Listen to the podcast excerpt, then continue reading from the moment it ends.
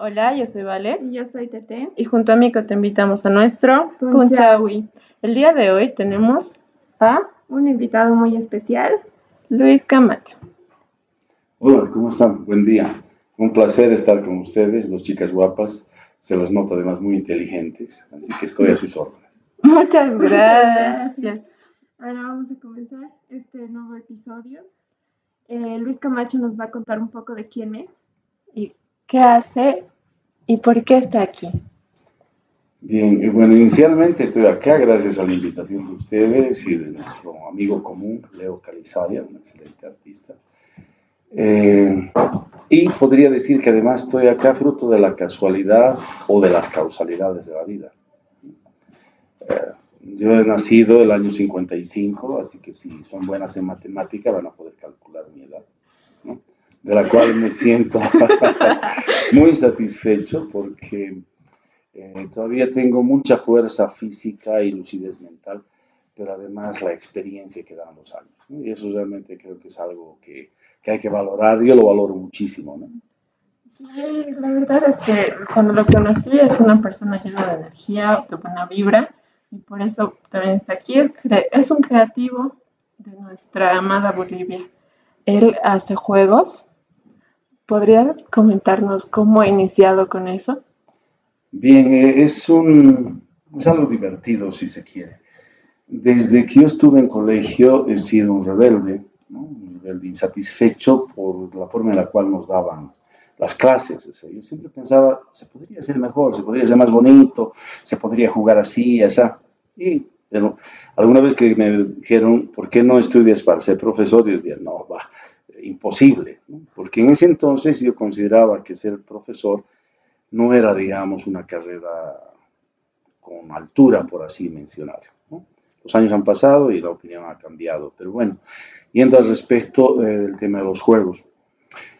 Yo fui avanzando en la vida, me formé profesionalmente como ingeniero agrónomo, trabajé algunos años de esa manera, pero al final, gracias a la UDP, el gobierno de la UDP, cuando hubo una tremenda inflación, la plata no alcanzaba para nada, entonces me dediqué a hacer otras cosas, entre ellas tuve una librería, una imprenta, una importadora y una serie de cosas.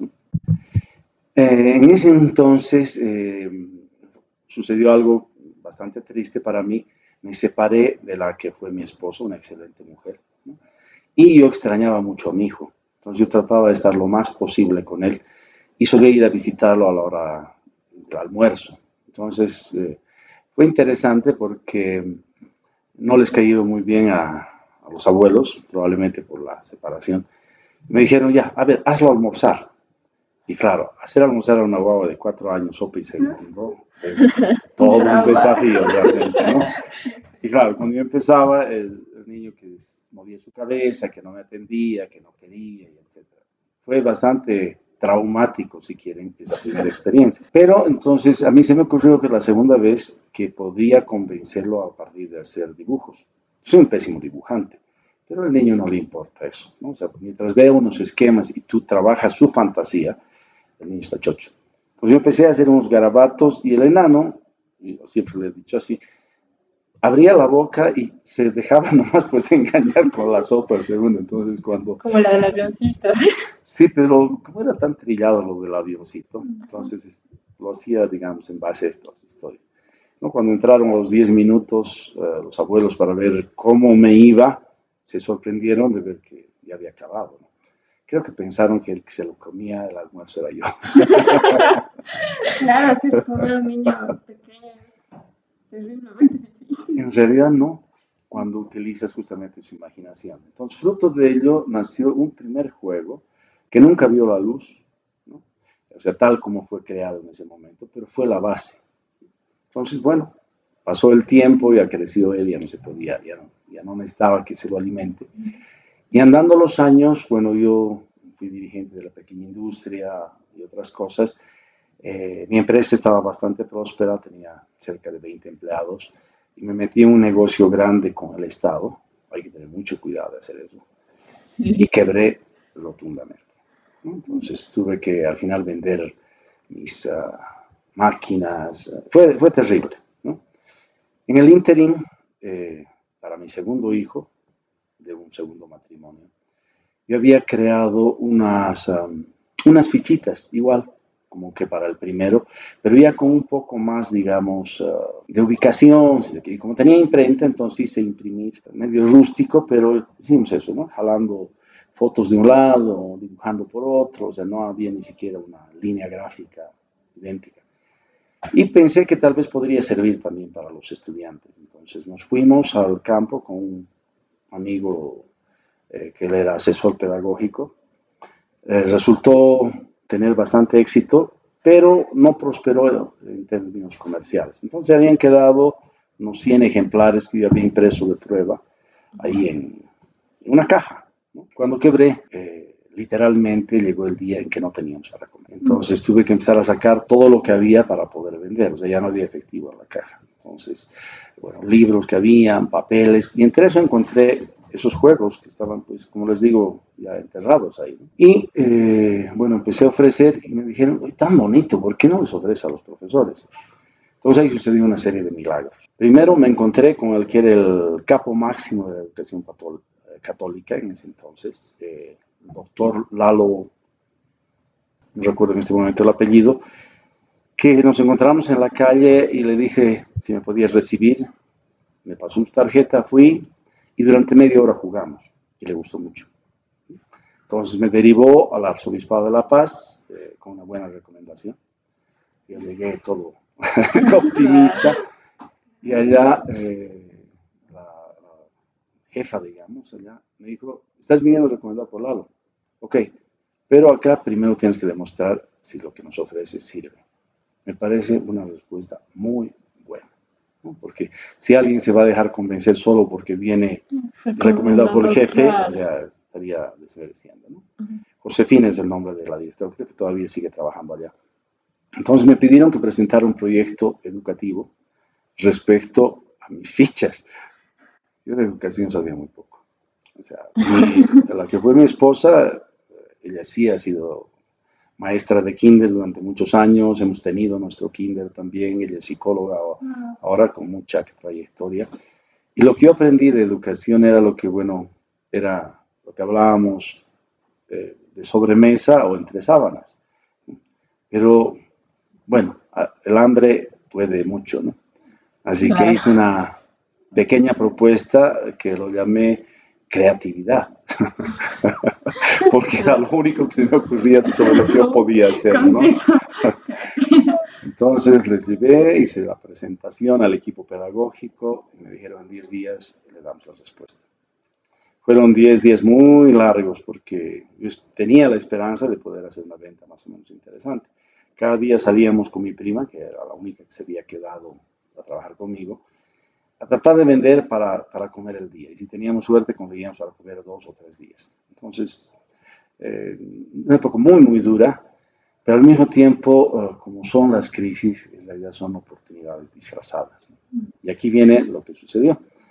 Me llaman de la, de la CEIL, se llama, Comisión de Educación de la Iglesia Local, me dicen, perfecto, vamos a comprar 10 juegos. ¡Wow! Una maravilla equivale a lo que hoy podría decir, que sí, 500 bolivianos.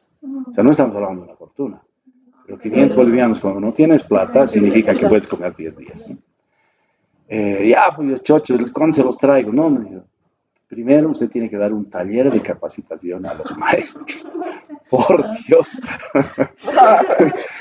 Ahí yo, ese rato, bueno, pensé muy rápido y dije, Encantadísimo, claro, por supuesto, pero no puedo este mes porque mi agenda está llena. Estaba llena de aire. Entonces, lo que sí pensé era que bueno, tenía que ir, estudiar, prepararme, preguntar y todo. Y eso hice. Y llegó el día de hacer el taller.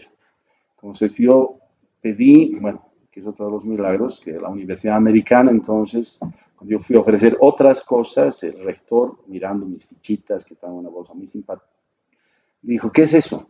Yo le estaba viendo ofrecer libros impresos que yo había dicho anteriormente. Y le explico. Me dice, ah, ya. Y lo llamó el jefe de carrera, que actualmente es jefe de carrera de Ciencias de la Educación a la UNSA. Le dijo, organízame eh, tres talleres para los maestros eh, con la metodología que él tiene. Listo, hasta luego. Lo interesante tanto de Lalo como de, de este rector es que nunca he podido, en ese entonces, volver a tener una entrevista con ellos. A pesar de que varias veces los he ido a buscar, no está con el obispo, ha viajado, está en reunión. Yo solo iba a querer agradecer de lo que ustedes van a ver a continuación. Pero bueno, entonces hicimos un taller de prueba. Yo le pedí eso a la pedagoga que me habían puesto eh, para trabajar. Y el taller salió pésimo. Todo lo que podía ir mal, salió mal. Y eso fue una gran suerte, porque como era un taller piloto, pude ver todas las fallas que había que corregir. Entonces al día siguiente, cuando fui a dar ya el taller en limpio, de lo que dependía que me compre o no, salió un taller bonito. O sea, no voy a decir que era un taller excelente, porque era mi primer taller. Pero lo interesante fue que cuando yo llegué lleno de nervios, me estaba haciendo ese chuño, tuve que entrar al baño por los nervios, típico mío, ¿no? Y cuando empecé a dar el taller, de repente descubrí que yo había sido maestro o facilitador, más bien, como me denomino a mí mismo, de manera innata. O sea, es como un pez, agarras el chac, lo sueltas en el agua y... Chocho, ¿no? Eso ha pasado hace 20 años. No he vuelto a cambiar de rubro, de, yo diría de vocación. Se he dado cerca de mil talleres en todos estos años, un poco más de 30 mil maestros principalmente en todo el país han, pasado por mis talleres, que se llaman talleres vivenciales. ¿En qué sentido? O sea, yo no soy conferencista, no me interesa hacerlo. Porque el conferencista o el profesor, entre comillas, es decir, un profesor que no tiene la técnica adecuada, va y enseña. Es lo que creen ustedes seguramente que debe hacer un profesor, ¿o no? Es, lo que hace. Es lo que se cree que debe hacer, ¿no es cierto? Y eso está mal. O sea, lo que el profesor tiene que hacer es ayudar a aprender, que eso es diferente. El ayudar a aprender, o sea, el resultado que, que se espera es que el niño aprenda, pero aprenda para la vida, no para un examen. Claro, que te den directrices, ¿no? para diferentes situaciones. Cuando tú enseñas, entonces esperas que el estudiante, si ha aprendido, entre comillas, tiene que responder lo que tú le has dicho. un poco más eh, ingiere y luego regurgita lo que se ingirió. Pero dos semanas después ya se ha olvidado. En cambio, cuando es un aprendizaje vivencial, es decir, que aprendes en base a la experiencia, en base a caerte, en base a rasparte, en base a reflexionar, a reír, a charlar, a jugar. Eso se, está, se te está metiendo debajo de la piel. Y eso es lo que yo trato de hacer con, con los profes y con los chicos. En algún momento he escuchado eh, eso de, te dicen, ¿no ve? Tú quieres aprenderte metiendo tus dos dedos a la corriente, no quieres, ya te he dicho que está mal. Es es muy similar, creo, en ese sentido, que todos queremos aprender a base de nuestra propia experiencia. Ciertamente. Ahora, eh, el ejemplo que tú pones es muy bueno, gracias. Si tú permites que el niño meta sus dedos en corriente, es muy posible que le dé una patada tan fuerte que puede ser muy peligrosa. Entonces, en ese caso, y te voy a contar, saliendo un poco del, tema que estábamos hace rato, eh, había siempre el miedo de que mi hijo se quemara con la cocina, como cualquier padre. Entonces, él un día que se acercó al fuego, le dije, mira, esto es igual de lo que te voy a mostrar. Prendí un fósforo. Dije, mira, es igualita la llama. Sí, a ver, agarra. Y obviamente mi niño agarró, pero agarró el fósforo. Se quemó, lloró, le salió pollita, tuvo un rollo con su mamá, todo el mundo juraba de que era un mal padre, pero él había experimentado con una cosa muy pequeñita y no poniendo su mano sobre la cocina, que eso sí hubiera, le hubiera hecho mucho daño. Entonces, lo que se tiene que hacer, lo que yo hago en los talleres evidenciales, es someterlos a una serie de riesgos, pero controlados. Es decir, están viviendo eso dentro de una situación de juego, donde finalmente el equivocarte no es tan terrible. ¿no? A diferencia de como yo, cuando me he equivocado haciendo ese negocio, he quebrado perdiendo muchas, muchas cosas. Entonces, esa es un poco la idea de ayudar a aprender. Aprender más desde el fondo, ¿no? Para que realmente se quede en ti y no te lo olvides como sucede todo el tiempo en el colegio. Que te enseñan y ya después estás en la universidad y te das cuenta de que nada de lo que has aprendido te hace bien en realidad. Sí, es una crítica constante de nosotros los jóvenes hacia la educación hoy en día, ya es que llegamos a la universidad y nos dicen lo que han aprendido en colegio casi ni la cuarta parte les sirve. Creo que lo que han aprendido con sus amigos es lo más fuerte. Incluso el primer año de universidad es la, la lucha de hacer que te olvides lo que has aprendido en el colegio porque estaba completamente mal. no completamente, pero... Mira, yo he hecho cerca de 5.000 encuestas durante un lapso de dos años. Eh, las, solo consistía de tres preguntas. La primera dice, ¿cuánto recuerdas de los 12 años de escuela? ¿no? Deberíamos decir tal vez 14, tomando en cuenta kinder más, pero como no todos han hecho kinder, entonces hablamos de los 12. La segunda pregunta es, ¿cuánto aprendiste en ese tiempo? Y la tercera es, ¿cuánto de eso que aprendiste te ha sido útil en la vida?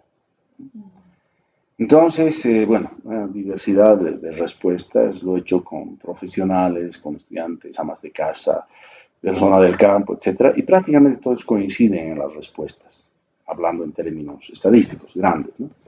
Entonces, asumamos de que eh, lo que dice la gente, recordaran el 50% de lo que han eh, pasado en los dos años. Recordar no quiere decir que hayan aprendido yo me acuerdo que pasé una clase que ha sido de física, donde algo se hablaba de, no sé, que de las fuerzas. Ok, pero te acuerdas que, has, que has pasado eso.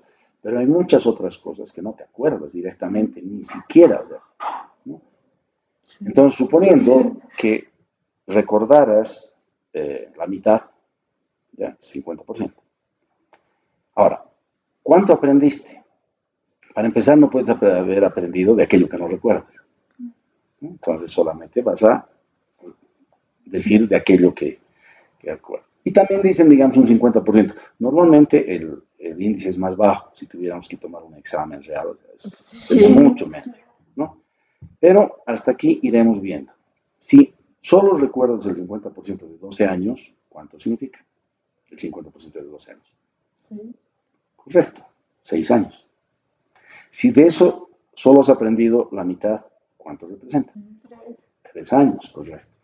Y lo que la gente responde, lo que le ha servido durante la vida, también dicen un 50%, lo cual significaría que solo un año y medio de los 12 al final ha cumplido con su objetivo, es decir, prepararte para wow. Realmente es muy poco. Siento que he perdido mi tiempo. claro. Y acá, bueno, continúo un poco la encuesta después de eso y yo les pregunto, ¿qué es lo más importante? Entonces hay coincidencia prácticamente. ¿no? Aprender a leer, escribir, eh, las cuatro operaciones básicas.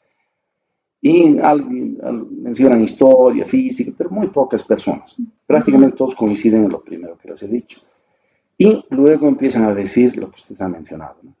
He aprendido solidaridad, he aprendido respeto, he aprendido amistad, he aprendido socializar, etc. ¿no? Y si nos ponemos a pensar cuánto de eso la escuela formalmente trata de dar es muy poco. O sea, tratan de llenarnos, o trataban, lamentablemente creo que sigue así la educación, de llenarte un montón de conocimientos, eh, porque se supone que eso es, es lo que te va a enriquecer. La educación ahora es, tiene que ser totalmente diferente, porque si requieres información, la tienes en la palma de la mano con tu celular, y actualizada, etcétera. Nosotros, y ahí se van a dar cuenta lo viejo que soy, teníamos que ir a la biblioteca a revisar los libros. En esa época ni siquiera había fotocopiadoras, así que ya se pueden imaginar. O sea, tenías que ir a mano y tenías que ir muy temprano para tratar de, conseguir el libro.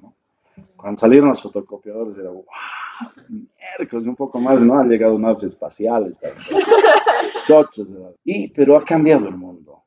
Y la educación sigue siendo la misma que se impartía hace cerca de 200 años. Todo ha cambiado en este tiempo. Nosotros seguimos con la educación diseñada para la época industrial. No sé si usted fue el que me dijo la comparación entre cómo han cambiado los hospitales hoy y cómo eran los hospitales antes. El cambio es terrible eh, respecto a tecnología. cómo han cambiado las, no sé, los internet, las calles, y cómo, que la, cómo es un salón de hace, del año, del siglo anterior a este siglo, es casi igual. Sí, el salón de clases es básicamente lo mismo. Yo debo mencionar de que tengo mucho respeto ahora por los profesores, he podido trabajar con ellos, eh, pero no tienen las condiciones adecuadas. Y no me refiero a que tengan, que sean mejores aulas, mejores materiales, que evidentemente eso ayuda, por supuesto. Pero lo que realmente se requiere para empezar es que las personas tengan vocación. O sea, cuando alguien tiene vocación, lo hace con pasión. Entonces, claro, con amor. O sea, cuando los chicos te ven hablar, que sé yo, no sé, de ciencias, pues de algo, dices, mira, hay esta flor que tiene esto. Los niños se sienten cautivados, como si estuvieras haciendo una obra de teatro. Entonces ellos participan y los jalas, y más aún si haces experimentos con ellos y los sacas afuera y todo. Es una fantasía. Y los maestros tienen esa capacidad, me consta, porque a, derecho, tanto también principalmente en área rural, es pues una fantasía su capacidad, pero están encuadrados en la que tienen que cumplir con la currícula. Es una currícula que acabamos de ver que es absurda porque no nos permite tener las cosas. La currícula, como hemos visto, que está vigente inclusive ahora, no responde a la realidad. Los chicos, las chicas, los jóvenes, los adultos, requerimos desarrollar las inteligencias múltiples. Una de ellas es fundamental, es la inteligencia emocional. Es decir, cómo podemos trabajar en equipo, cómo podemos trabajar con nosotros mismos, que sería la inteligencia intrapersonal, cómo relacionarnos, la empatía, la solidaridad, que sería la inteligencia interpersonal, y todas las demás inteligencias. Acá, eh, donde estamos en la galería, podemos ver muchísimo lo que es la inteligencia kinestésica, ¿no es cierto? O sea, es justamente cómo manejan el espacio.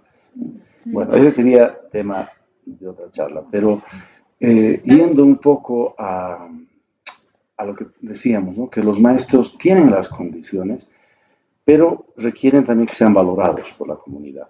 es, una cosa que va ida y vuelta. Si es un buen maestro, te valora. También eso es cierto. Si no es un buen trabajo, no te valora. Y al no valorarte, entonces tienes muy poco estímulo para mejorar y además tienes bajos salarios. O sea, hay muchas excusas, yo las llamaría así, eh, aunque probablemente ellos lo llaman más razones, para que la educación esté mal. Yo creo que les digo, fundamentalmente depende del maestro, porque él es dueño de su aula. Puede haber toda una currícula, todo un sistema que esté mal, pero cuando el docente está en, eh, en su aula es como el artista que está en el escenario. Él es el dueño. Y él va a hacer o deshacer de acuerdo a lo que hace. Entonces, hemos tratado durante estos años de darles un poquito más de herramientas lúdicas, en este caso, a través del juego, y he tenido mucho éxito. Tengo sin número de anécdotas divertidísimas al respecto. Si nos puede contar alguna eh, para amenizar un poco. ya. Bueno, una de las cosas eh, relativamente últimas que sucedió, yo fui a dar unos talleres por el norte de Potosí. Y fue interesantísimo porque tuve que ir en algunos casos en motocicleta, otros en camioneta, en jeep, en minibús, etc. ¿no? Y justamente fruto de eso llegamos a una comunidad bastante tarde, dimos el taller, eh, son muy gentiles normalmente, estamos ofreciendo un almuerzo y nosotros apresuradísimos porque teníamos que ir a otra comunidad con el director distrital que estaba ahí con nosotros. bueno, haciendo lo más posible de ir, eh, tomamos, tuvimos que intercambiar dos vehículos que y llegamos a la comunidad con más de dos horas y media de atraso es, bastante realmente. Y el director distrital había sido eh, anteriormente maestro en esta comunidad.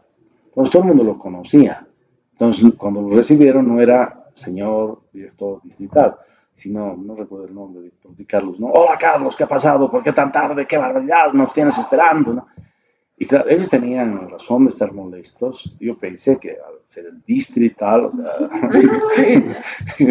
ya aquí está su almuerzo, ¿no? Nos dieron ya unos platos fríos. Dijimos, no, gracias, ya hemos almorzado, nos vamos a volver para más un Sí, pero el taller tiene que terminar como estaba programado. Vamos a terminar cinco y media de la tarde, Entonces yo les dije, sí, no hay ningún problema, vamos a tener cinco y medio. Eso quiere decir que de lo que estaba fijado en... Bien, eh, normalmente los talleres deberían durar cuatro horas, pero como ellos estaban molestos, realmente me quedaba hora y media de trabajo. Habíamos viajado cerca de ocho horas para llegar hasta allá. Dije, realmente sería una pena pero así. Pues dije, ok, perfecto, si ustedes quieren así, vamos a terminar a la hora prevista. Empecé el taller y eh, cuando ya más o menos los había agarrado un poquito, dije, bien, tengo entendido que ustedes eh, quieren irse a las cinco y media, seis. Pues yo les pido que hagan un pequeño sacrificio, nos quedaremos una media hora más. En ese tiempo, eh, los que quieran ya obviamente pueden retirarse y aquellos que quisieran quedarse, voy a continuar explicando, voy a continuar compartiendo. Eh, yo entiendo si algunos tienen que irse. Y así se quede solo uno, yo voy a continuar. Ok. Llegó a las ocho y media más o menos y les dije, eh, disculpen, pero creo que ya nos hemos pasado. Sí, tenemos que irnos. Algunos tenían que irse, sí, evidentemente, pero fueron pocos.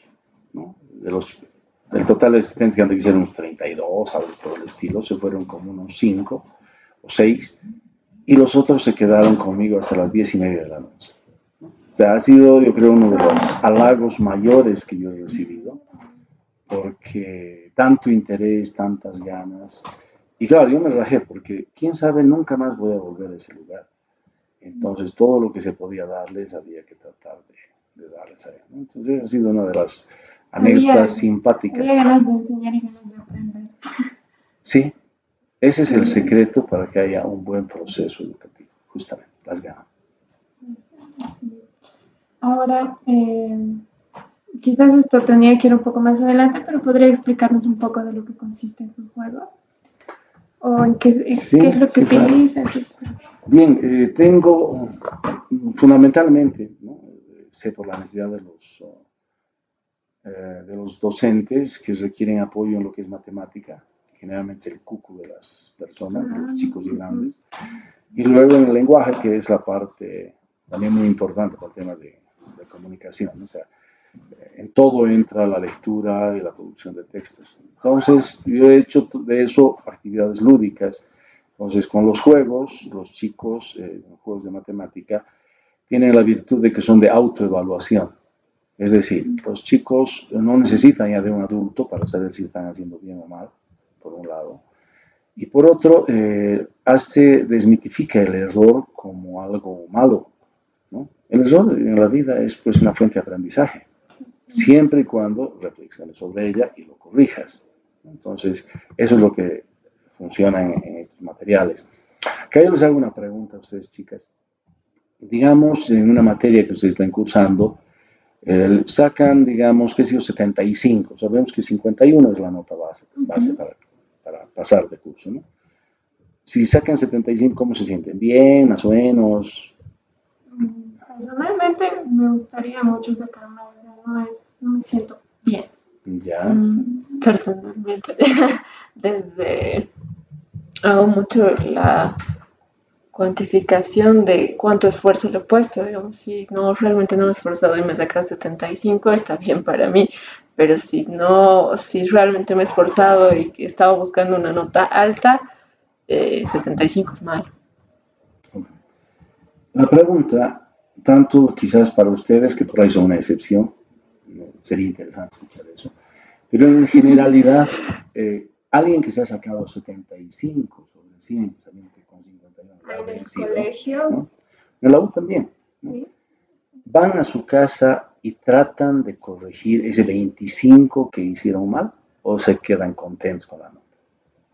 Eh, tratar de corregir. Hay algunos docentes que nos dan la oportunidad de poder corregir, entonces. Depende de mejorar la nota.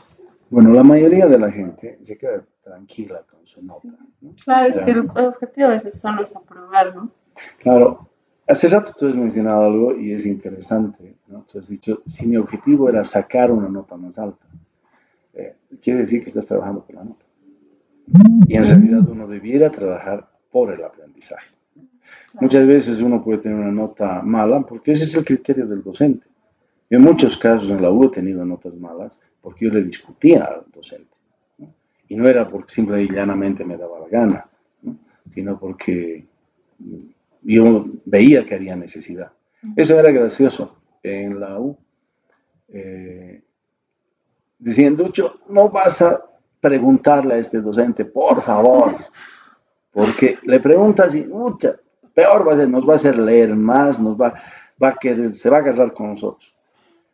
Y bueno, decía, a ver, veremos, ¿no? Justamente eh, con un docente tuvimos un gran encontrón porque éramos sinvergüenza, ¿no? O sea, empezó llegando tarde cinco minutos, 15, media hora, y, y una vez me enojé, estábamos en Cochabamba, yo tenía mi moto, estábamos en maquinaria, él era docente de maquinaria agrícola, y había pasado pues más de media hora, y les digo, y changos, reclamaremos. No, es que se va a enojar. Y dije, a ver, ¿quién va conmigo? Y un muchacho dijo, ya yo. Entonces, con la moto, era, qué sé yo, pues, tres minutos hasta llegar a la decanatura. Y ahí estaba él, era un hombre grande, blancón, parece muy jovial. Estaba así, todo empoltronado en el sillón con las secretarias alrededor y él creo que contaba chistes y que tomaba su cafecito. Yo me acerqué, me puse detrás, eh, era bastante conocido en el lado. Entonces me miraron las secres y, y olieron que había problema. ¿no? Entonces, eh, eh, sí luchó, ¿qué, ¿qué, deseas? No? Estoy esperando acá al ingeniero. Quiero recordarle que hace más de media hora usted debería estar pasando clases con nosotros. Tal vez no ha sido muy amable, ¿no? Él se puso rojo con lo que era blanco, ya se pueden imaginar, era pues un tomate. Las secretarias ese rato desaparecieron y dijo, ya, enseguida voy a ir. Voy a esperar. Voy a garantizar que usted vaya. Fue un encuentro fuerte. Entonces salió, agarró su camioneta y me dijo, no lo voy a llevar. Yo me reí porque usted tenía mi moto, ¿no? O más bien me puse delante de él y le tiré toda la tierra porque era un camino de tierra.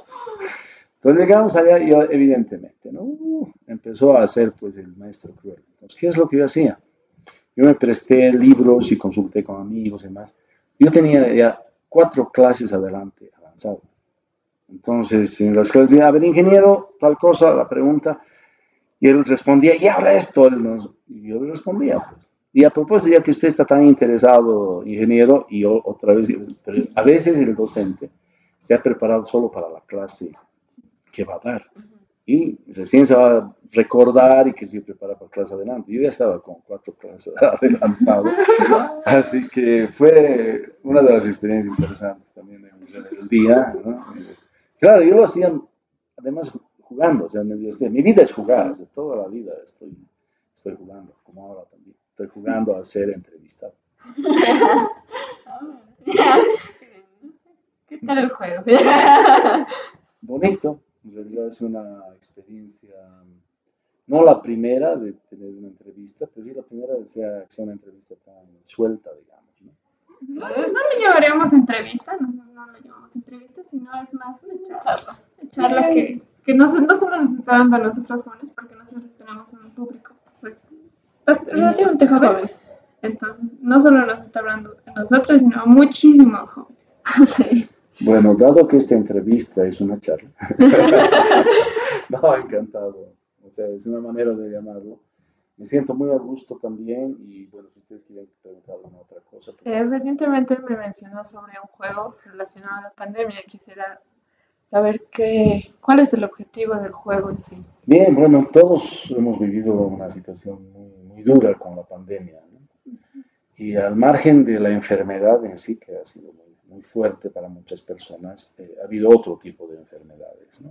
Una fundamentalmente ha sido el miedo, el estrés, la desinformación, el aburrimiento, o sea, ha habido muchas cosas. Entonces, fruto de eso, con, o sea, yo dije, algo hay que ayudar a la gente para que se sienta mejor. Y empecé a elaborar eh, un juego basándome mucho en lo que son estrategias ya aprobadas por científicos, por psicólogos, sociólogos que pueden ayudar a las personas. Entonces eso se convirtió en unas fichitas y para que sea más ameno, eh, he hecho en un juego. Entonces se llama Derrotando la Pandemia, pero lamentablemente eh, hemos demorado mucho. Eh, gracias a Dios ya pasó la cuarentena, ya pasó la parte más dura, pero el juego está, está vigente, le hemos cambiado algunas, digamos, de los enfoques para que sea más divertido, en realidad. Es una lucha entre los humanos y el virus, el virus que trata de matar a los, a los humanos y los virus que tratan mediante medidas de bioseguridad de eliminar los puntos de contagio y, y también matar al virus. ¿no? Es, de eso se trata y eh, creo que está muy bueno. Viendo los resultados con la gente que hemos jugado, la gente se divierte y aprende. ¿Y esto es para, para los niños o para, para cualquier edad? La familia en general. Eh, mira, hemos hecho, eh, tiene cuatro niveles, ¿no? O sea, podríamos decir que el más básico es para los niños, pero yo sugiero que todos empiecen a jugar desde ese nivel para familiarizarse. Eh, tiene muchos temas de reflexión y en las eh, actividades que les decía, que son tipos reflexivas y participativas, pues más bien se invita a que pueda realizarse en familia o entre amigos. Eh, se realizan apuestas, que no necesariamente significa que tienen que ser de dinero.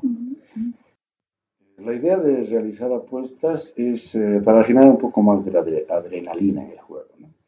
Es, yo les pongo el ejemplo, uno está pichangueando, a veces cuando vas, el fulbito, nos estás relajando, estás jugando, divirtiente, pero cuando alguien dice, ¿qué tal si jugamos por una gordita? Es decir, una Coca-Cola grande, inmediatamente uno no va a perder un, o va a ganar un peso, no es más, pero cambia totalmente la, energía. Entonces se sugiere... Sí, es, el ser humano. Entonces, justamente yo trabajo mucho con la parte psicológica. Ver, entonces en el juego solo va a haber un ganador. Esto se puede jugar entre 3 a 5 jugadores, mejor si son los 5. Entonces los que van a participar, que son cuatro humanos y un virus, van a tener que competir contra el virus para evitar que los mate, pero van a tener que competir entre ellos para ver quién es el que se lleva el premio, el que descubre la vacuna.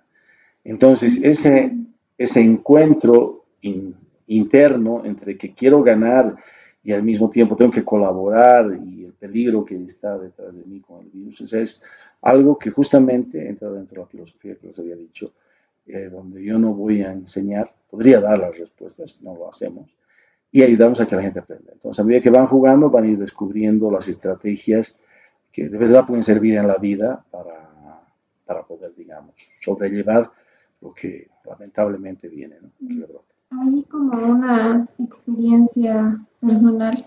Yo tengo cuatro sobrinitos que tienen, pues, recién están entrando primero de primaria y es una, o sea, con mi tía vemos que realmente la educación en primaria es, pues, terrible, o sea, los niños están totalmente torturados, o sea, como ellos, ellos son un poco más artísticos desde que eran muy bebés, entonces sufren mucho tratando de aprender. Entonces su mamá dice, yo creo que los saco del colegio y les enseño yo, porque yo les voy a enseñar con amor y compasión lo que se tiene que aprender de niño.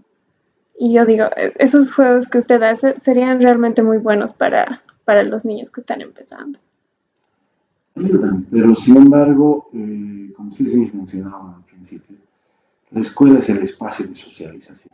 La parte más importante es como aprendes a llevarte con tus compañeros, eh, aprendes a llorar cuando te quitan algo, a superar esa situación, aprendes a ayudar y bueno, todo ese tipo de cosas que si bien la mamá con todo el cariño que puede tener, quizás no le va a poder dar todo ello. Ahora, evidentemente, en el tema de conocimientos, como decíamos, hay ya muchísimo más que lo que puede dar o que dan los maestros. Podemos tener a través de videos educativos eh, y una serie de experiencias. Entonces, eso lo que sí yo sugeriría es que la mamá, no solo la, a la de tus sobrinos, todos los papás y mamás nos comprometamos con la educación jugando a aprender en casa. Entonces, se puede todo, ah, y aquí les comento una otra pequeña anécdota. Cuando después de dar talleres en algunas unidades educativas me dicen, Claro, si nosotros tuviéramos todos estos recursos didácticos, podríamos mejorar la educación. Yo les digo, miren, todo lo que hay en el aula y lo que hay afuera y lo que hay en casa, todo es recurso didáctico. El más importante es lo que piensa entre las orejas. Es la imaginación, es la mente. Entonces, todo puedes utilizar, definitivamente. Eso sido una, un, buen consejo para los papás que quizás nos escuchen, esperamos que sí. Ahora que me pongo, me pongo a analizar esa situación de los papás, mis papás no, no tenían tiempo, o sea, por más de que hayan querido, no tenían el tiempo para sentarse eh, durante mucho tiempo conmigo y con mi hermanito. Y las razones porque necesitaban traer comida a la casa. Eso también creo que es un factor muy importante para la educación, que los papás están muy ausentes hoy en día. Mm, te voy a poner un ejemplo, que es lo que yo suelo hacer con los maestros, porque todo el mundo, incluyendo nosotros, decimos no tenemos tiempo para algunas cosas. Y es cierto, o sea, lo único que ha hecho democrático Dios ha sido el tiempo, porque a todos nos ha dado las mismas 24 horas, exactamente. Eh, después podemos tener más, menos inteligencia, más, menos belleza, etc. Entonces, los maestros me dicen, no, no, es que no tenemos tiempo, o los papás. Yo digo, sí, la verdad, tienes razón, y continúo. Ay, caramba, me he olvidado. Y eso a propósito a ustedes también les digo. Este fin de semana eh, estamos haciendo una campaña de limpieza, entonces tenemos que, bueno, que ponernos las pilas, jeans, guantes y hay que hacer limpieza de, que sé de los baños, digamos. La mayoría, bueno, no de los baños, digo de la unidad educativa. La mayoría de los pueblos dicen, pucha, no, no tengo tiempo, tengo que ir al mercado justo este fin de semana, mi marido, tal. Ya, dice, perfecto, yo comprendo, no hay problema, listo. Y alguno que otro se apunta, muy pocos. Y algunos inclusive no se apuntan porque de verdad quieren hacer eso, sino porque son, quieren, son medio ¿no? quieren ganarse puntitos extra. Ya, continuamos así. Y ay, otra cosa. Este fin de semana es mi cumpleaños, justamente el sábado. Y estamos preparando una parrillada y con mariachis, están viendo aquí unos amigos. Va a estar genial, o sea, buenos tragos, chicas lindas, muchachos simpáticos.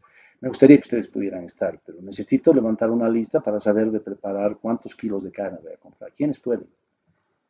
Todo el mundo levanta la mano. Claro, ustedes también podrían, claro. ¿Por qué? Porque se les está ofreciendo algo agradable. ¿no? Entonces, cuando algo era, entre comillas, desagradable, que era la limpieza o hacer tareas, lo que fuese, la gente dice, no, no tengo tiempo. Todos tenemos las mismas 24 horas, depende cómo priorizamos las cosas. Claro, el tema de prioridad es muy importante a mí, efectivamente, como estudio como que casi tres carreras, dos carreras de estudio y curso algunas más en relación a lo que es la gestión cultural. Eh, mi tiempo está súper dividido y organizado de una manera que hay momentos donde, como este, donde digo, esta es mi prioridad. Y me quedo, por más de que tenga que hacer otras cosas, siempre elijo la prioridad, veo la prioridad del momento. Y creo que es así. Justamente, y mira, tú eres un buen ejemplo de lo que se debe o no se debe hacer. Porque si tú organizas bien tu tiempo, te va a alcanzar para muchas cosas. Pero a veces cuando uno no tiene o es demasiada la presión, hay que bajar por la cantidad de actividades. Así de simple. ¿no? Entonces, si uno quiere atender más a los hijos, tiene que bajar otro tipo de actividades. Así es. Y uno dice, no, pero es que por la comida, cierto, es verdad. ¿no? Pero tal vez no es tan importante comer, digamos, excelente o bueno. Tal vez puedes comer regular, por así decir, pero la calidad de tiempo, la calidad de tiempo compartido, eso es irreemplazable. O sea, un niño, permíteme terminar, o sea, un niño que tenga cuatro años, un adolescente que tenga 15 o lo que fuese, solo tiene una vez esa edad. Entonces, si no has podido compartir con tu niño cuando tenía cuatro, seis, y no has aprendido a ver, o sea, disfrutar cómo aprende a leer, cómo aprende, cómo descubre las cosas, o el adolescente cuando empieza a descubrir su sexualidad, o las relaciones interpersonales, la perdiste. Ahí.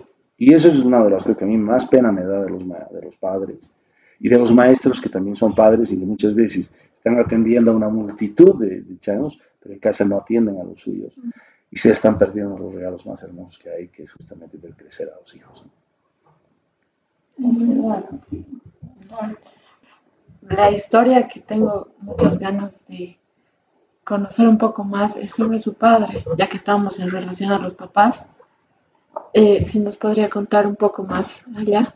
Bien, eh, yo siento mucha admiración por mi padre, pero quizás por una razón diferente a la que los demás lo admiran. O sea, yo lo he conocido eh, como padre, pero más que nada lo he conocido a través de sus narraciones como hombre. Él fue echado de su casa a los 12 años por ser rebelde, por, querer mejorar las condiciones de su casa. Entonces, pues no había posibilidad de que los niños puedan hablar, ni la madre siquiera pueda abogar por él. Entonces fue echado y nunca más él volvió a su casa en términos de dependencia. O sea, sí, después de grande, él man, inclusive veló por sus padres, les compró una casa, etc. Pero él se hizo desde los 12 años, yo creo que es bastante difícil. Pero tuvo una ventaja, él sabía tocar piano. Entonces él iba a tocar para mantenerse en las chicherías, imagínate un chiquillo de 12 años tocando y cantando. Entonces recibía muchas monedas, ¿no? Encima del piano, o sea, aparte de lo que le daban algo de comida y algo de. Y él me cuenta, dice, el, después de eso, que si las 2 de la mañana, una cosa así, porque no, las chicherías no cierran temprano, él iba a su casa a hacer tareas. Y para no dormirse ponía sus pies en una batea con agua fría, acá en La Paz. Entonces, realmente se nota un espíritu, una voluntad tremenda. Gracias a ello tuvo muy buenas notas en el colegio, cursó el conservatorio, en un año venció los cursos, pero eh, era un tarambana. Entonces, también como artista era muy solicitado por el sector femenino, qué sé yo. Y él se fugó al cuartel para justamente, digamos, tratar de, no, de salir de esa vida. ¿no? Porque obviamente, si estás viviendo pegado al alcohol, al sexo, lo que te diviertes, la pasas en bomba, ¿no es cierto? Pero probablemente tu destino no va a ser uno de los mejores. Entonces, él saliendo después de eso, eh, trabajó de cosas muy sencillas, fue ayudante de sastre, ayudante de telegrafista, trabajó en el tránsito, siendo del, Paquito, un poquito más allá. Y justamente por tratar de aprender, eh, porque habían llegado las motos a La Paz, se quiso hacer, enseñar con alguien, lo coimió para que le enseñe, la chancaqueó la moto. y eh, bueno, acudió a la fábrica Solino, donde había conocido a alguien, y lo pusieron de ayudante del ayudante de la auxiliar de secretario. O sea, ni siquiera tenía un escritorio propio, él ocupaba un pedacito, una esquina del escritorio. Y llegó a través de los años a ser una de las personas más importantes, a llegar a ser el subcontador de la fábrica del estudio de contabilidad. Y luego se independizó y hizo una, una serie de empresas que le fue muy bien, otras muy mal, etcétera y en el interín, durante toda esa etapa, él, él componía canciones. Y una de ellas es muy conocida. Viva mi patria, el segundo himno. Wow, qué, qué, qué, bonita historia. Me imagino que es su papá, su admiración, su inspiración. Como hombre te digo, sí, sinceramente.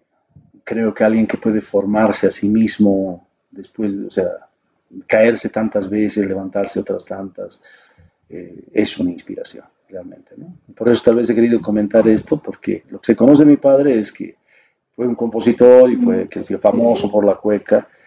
Y él, entre otras cosas, decía, y quizás ustedes a través de su programa puedan ayudar, él decía, eh, a él le condecoraron con el Cóndor de los Andes, él decía, pero con quien yo quisiera compartir esta condecoración es con aquel que la hizo popular a esta cueca. O sea, mi padre la había compuesto como unos 15 años antes de lo que fue el sudamericano del 63, cuando ustedes no estaban ni en proyecto, por supuesto.